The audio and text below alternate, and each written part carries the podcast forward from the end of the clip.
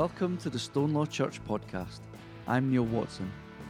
And whether you are a regular worshipper with us, or whether you just listen to this podcast, I pray that the, the words of the message would be a real blessing to you and that it would bring you closer to God as you experience more of the love of Jesus in your life.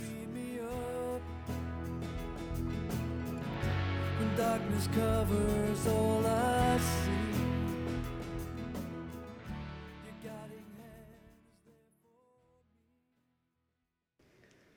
So we continue our journey through Luke's Gospel, and we're still in chapter 6 as we have a follow on from the last few weeks as Jesus um, has called his first disciples.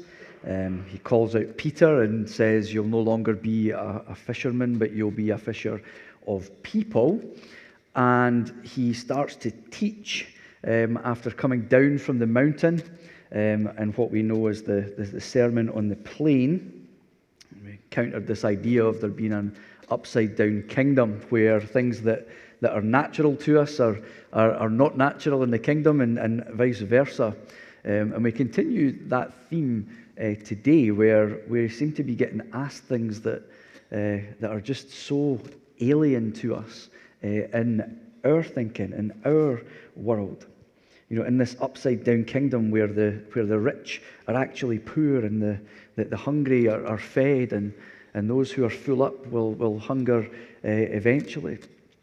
And it seems so unnatural to us, uh, the worldly ways of things. And now we come to this passage this morning where we're asked to, to love, which doesn't seem out there when it comes to uh, Jesus' teachings, but we're called to not only love um, our friends and our family, people that are like us, but to actually extend that love to our enemies, people that, that we don't naturally, aut- automatically get along with, or even agree with. Jesus is telling us that we need to love people that may well have hurt us very deeply. And, you know, I have a book in my, in my study, and it's called, well, I've got two books. The first one is The Hard Sayings of Paul, and that's about this thick. And then I've got a book called The Hard Sayings of Jesus, and it's about this thick. Um, and being called to, to, to love our enemies is probably right up there in being the part of the hardest uh, of the sayings of Jesus. You know, to love people who have hurt us is incredibly difficult. Difficult one to, to follow through on. But Jesus asks this of us, and it's something that we need to take seriously. Now, the thing is, we live in quite a, a polarized world. You know, I don't think we have to look very far to see that there is a lot of division uh, out there, and it becomes more and more as each day and week and month seems to go on. We become, we're now becoming quite polarized. We live in a world where we have these extremes, where you need to follow one thing or the other. You're either one thing or you're the other. And it comes, becomes really difficult because for the vast majority of us, we don't really sit at the, the extremes. But as, as life is progressing on, we seem to be struggling to find some kind of middle ground that we can navigate. It's, we're almost being forced into a, into a club or a group. You're either one thing or you're the other. That if you don't agree with this, then you're automatically this. And that's just not true. Am I right? But we're failing to get this middle ground to be able to navigate our way through.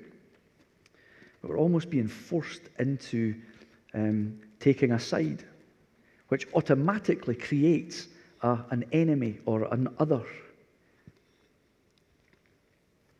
You know, we've seemed to find ourselves in this, what I like to call um, an arena where we're getting culture created enemies, people who we don't necessarily fall out with or, or don't like.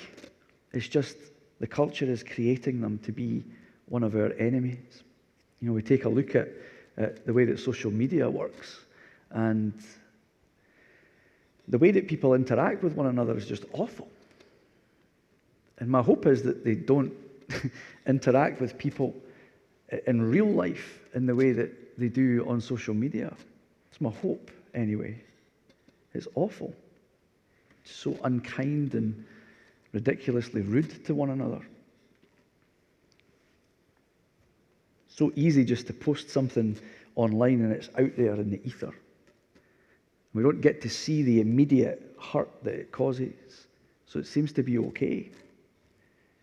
And maybe if we were face to face with the person, we maybe wouldn't have said the thing that, that, we, that took us two seconds to type and pew, fire off.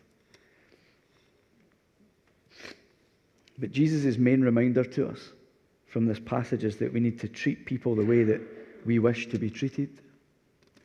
And I think that's something that we've forgotten very deeply uh, in our culture, that that is the golden rule.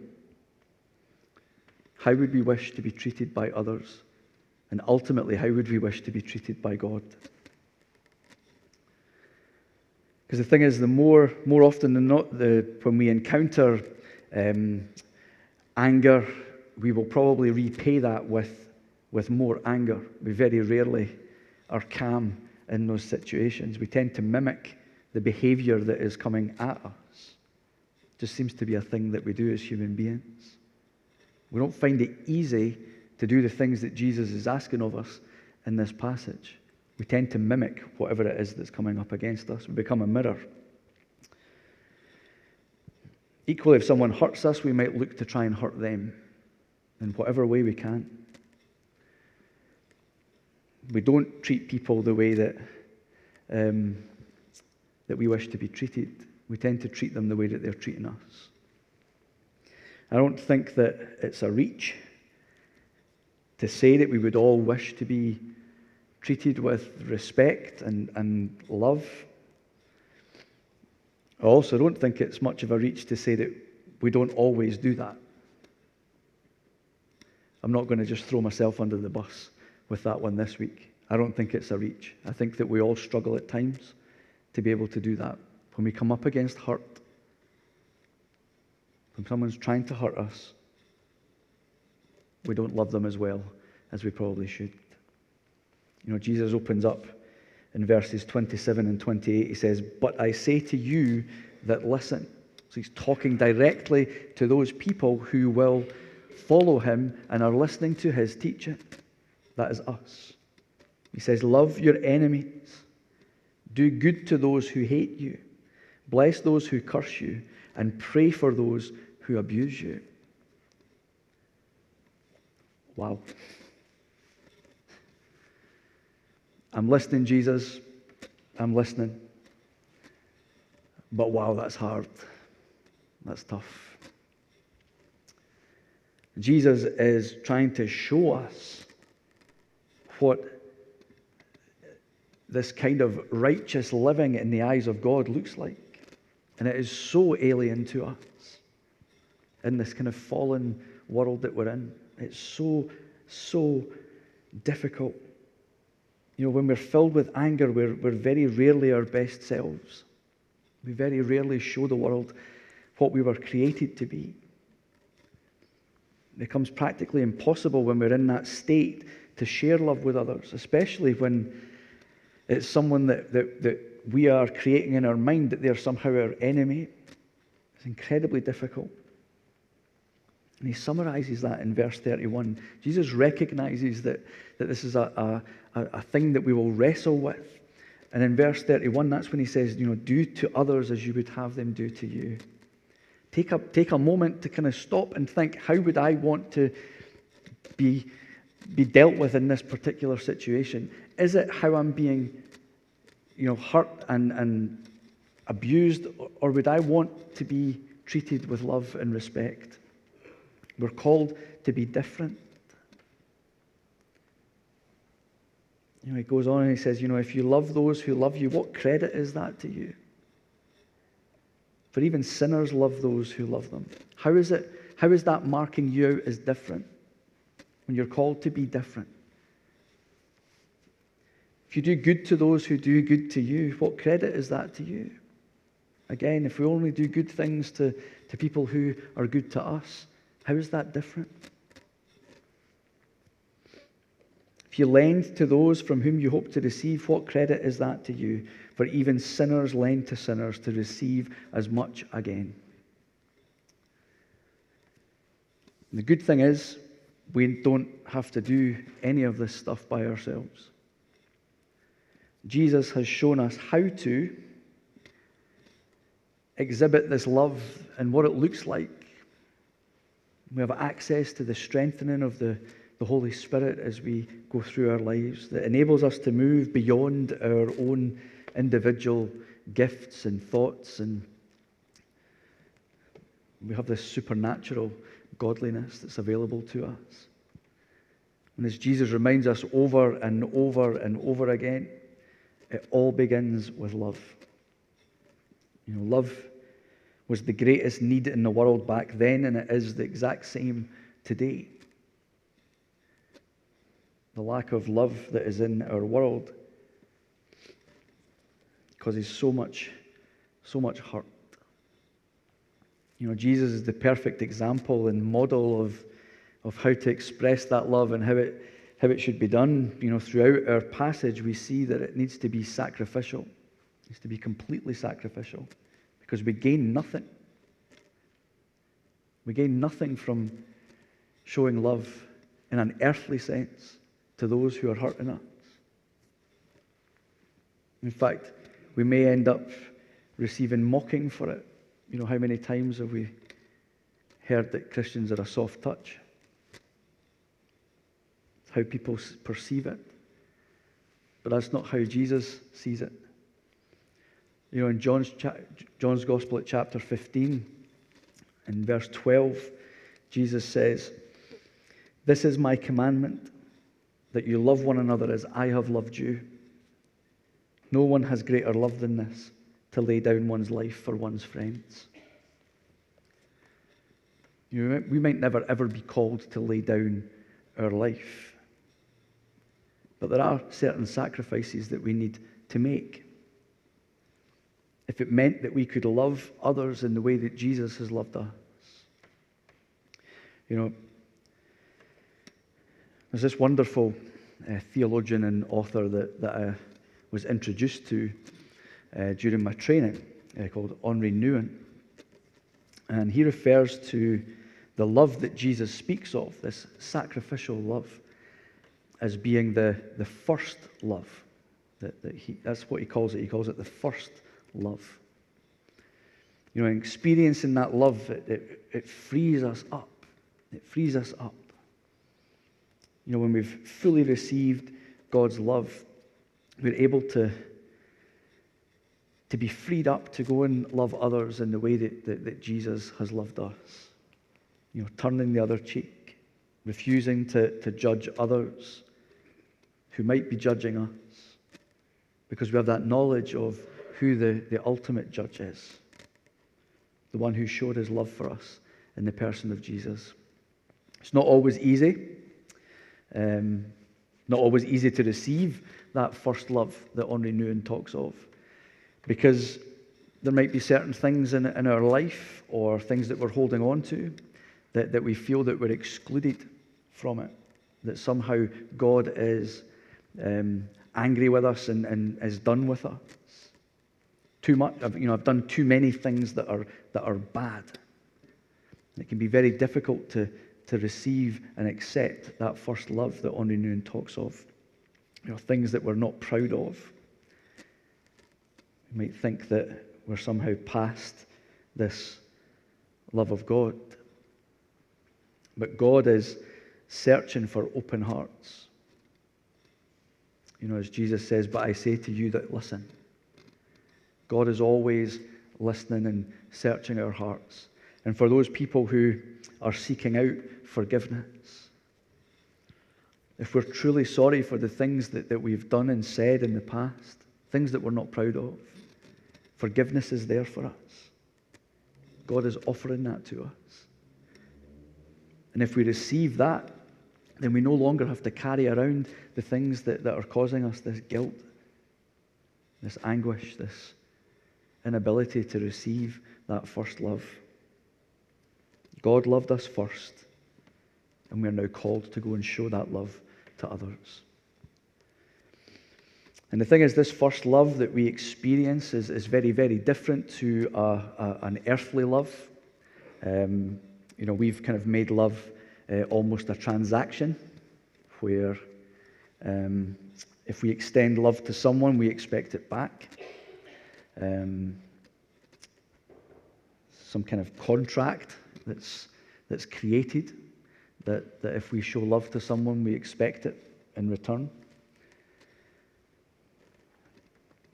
But when we don't receive that, it can lead to anger, hurt, relationships start to break down. We don't feel like we're getting back what we're putting in.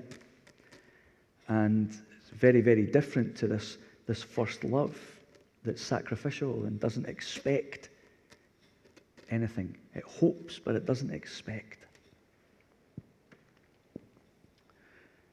You know, Jesus hopes that, that we would respond to his act of love. But we are given free will. And we get to choose that for ourselves. Unfortunately, so many people, because it's hard, choose not to. But it's been given freely to us if we would just accept it. And if we accept it, we understand that we're forgiven. That it's not a transaction. We're now free to extend that love to other people even to those who may well have hurt us. And that's not a natural thing that we would gravitate to. We might find it easy to love those who, who love us, but very, very difficult to love people who have hurt us and continue to hurt us, cause us a, a lot of pain as we walk through our life. But we are thankful for the, the Holy Spirit to help and to strengthen and to, to guide us through those times. And we also have Jesus to look to as the, as the example. If we're going to be followers of him, listening to him and his teachings and, and, and looking to, to him to be our model and our example, then we need to look to how, see how Jesus responded to those who were his enemies, who had positioned themselves as his enemies. And I've always loved that, that Jesus never ever asks us to do anything that he wasn't willing to do himself. I love that. So if we think about how Jesus responds to those who have positioned themselves as his enemy, those who are doing everything in their power to look to try and get rid of him, Jesus prays for them. He prays for them trying to get them to that place of, of understanding long after we would probably have given up. We would have probably given up at the first time that these people weren't listening. But Jesus continues and continues and continues to try and get them to a place where they would understand God's love for them. But we would probably have given up. So we need to be persistent with it and not give up. Jesus does it all with grace. He forgives them. As I say, Jesus was committed to prayer, you know, to spending time with his Father, you know, praying for forgiveness for, for these people who are treating him so badly. You know, if we think about in the Garden of Gethsemane, that amazing prayer, where he's down on his knees, and we read of the intensity of that prayer and, and, and causing, causing blood to, to come out of his head and rolling down his face. He's so intently praying for, for that situation. Even although he knows that one of his closest allies and friends had betrayed him and that the others would follow. All the things that were about to happen to him, that even his closest friends were about to betray him continues to show love to Judas and the other disciples, even at his most vulnerable moment. And the thing is, we too can pray that, that intense prayer to, to, to be to be transformed and to allow us to rise above Uh, our situations, our, our emotions, the, the, the hurt and the pain that is coming to us. And it amazes me that even as he's on the cross, everything that had happened to him to that point, he continued to show love to us, humankind, despite what we'd done to him. In amongst all of the mocking, he continues to pray, Father, would you forgive them? They don't know what they're doing. I've tried, but they just don't get it. Even when he has been strung up on a cross, he continues to show love to his enemy. You know, in the book of Acts, at chapter 7, that's where we see the first Christian martyr in Stephen. Stephen is speaking with a boldness that comes from God, held strong to his faith in Jesus, and he is stoned for it because the people don't want to hear it. And while he's being stoned,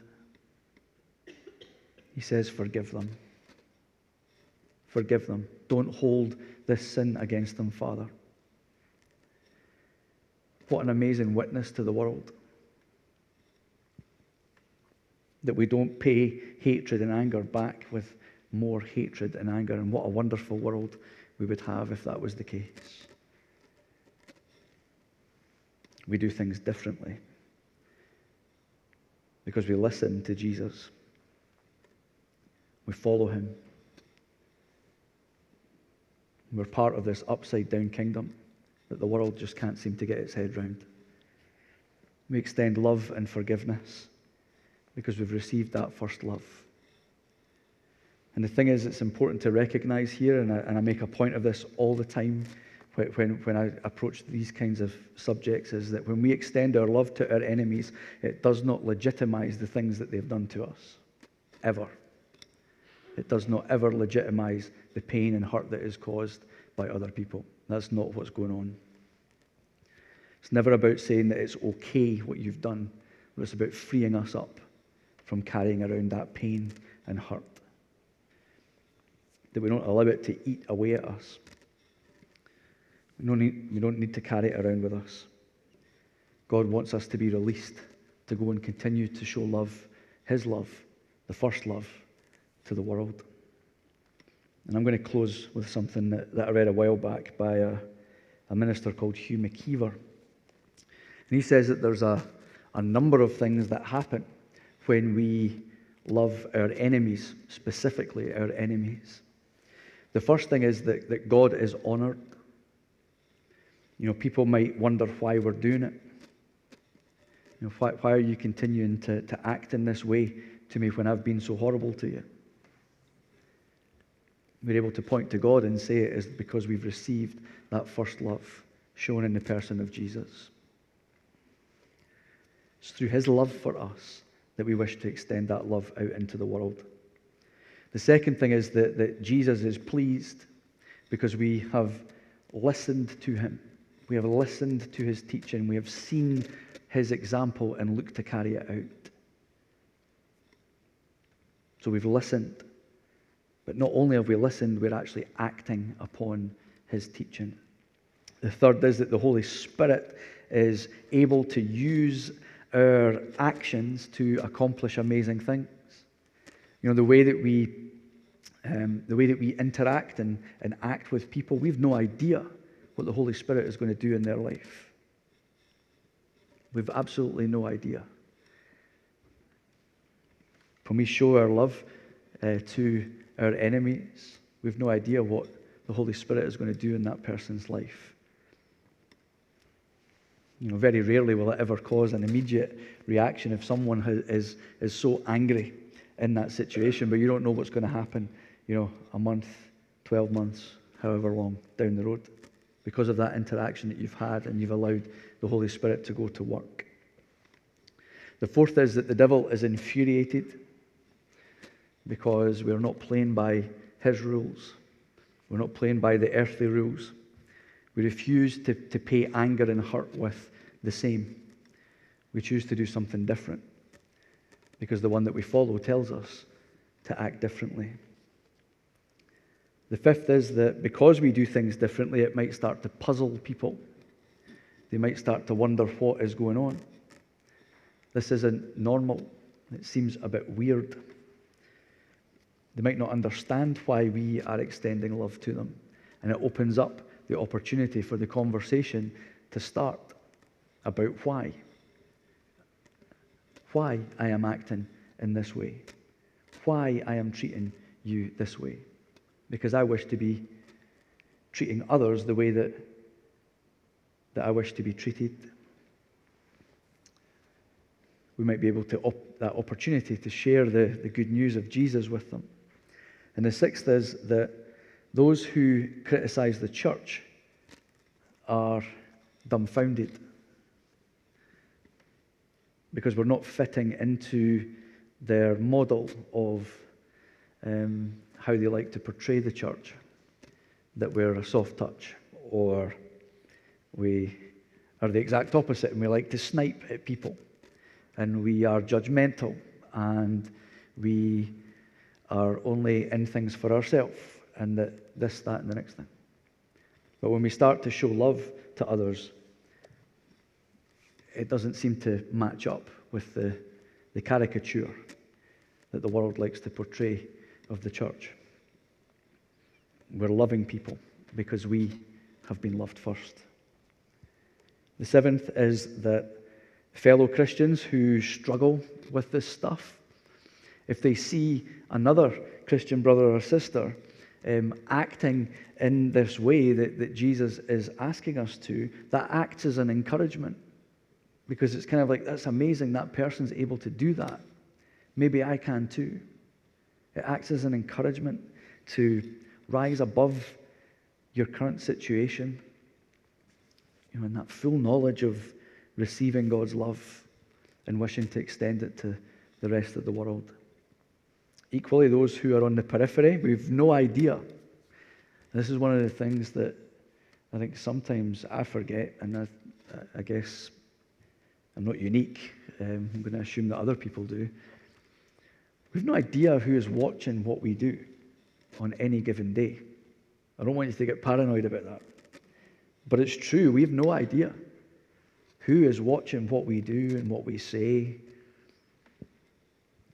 Got a bit big brothery there, sorry about that, but we've no idea. So we've no idea who might be watching from a distance and seeing us acting in this, this loving way and be intrigued enough to say, why did they act that way? That seems so strange. They may come and ask us. They may go and look to try and find something for themselves. But we've no idea who's watching. It may well draw them closer and closer to Jesus. Equally, we receive that blessing when we show love to our enemies because we're getting freed up from anything that might get in the way of distorting that amazing good news of Jesus, where we start to allow the devil to start chipping away at us, telling us these little lies that God doesn't love us, that we've done too many bad things. Why would God ever love us? But we receive that blessing to be freed up from any of that. And then finally, we have the reminder of the mercy of God, verses 35 and 36, where it says, But love your enemies, do good, and lend, expecting nothing in return, for your reward will be great, and you will be children of the Most High, for he is kind to the ungrateful and the wicked. Be merciful, just as your Father is merciful. There is nothing that we can do in this life, nothing in this life that we can do that is more important than showing the love of God to other people.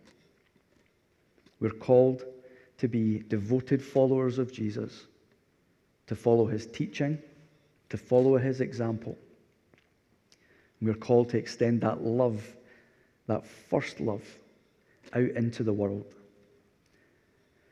And I hope and pray this week that, that you have at least one opportunity to pass over the opportunity to judge, and that you get that opportunity to show that love to other people, even if they are currently your enemy.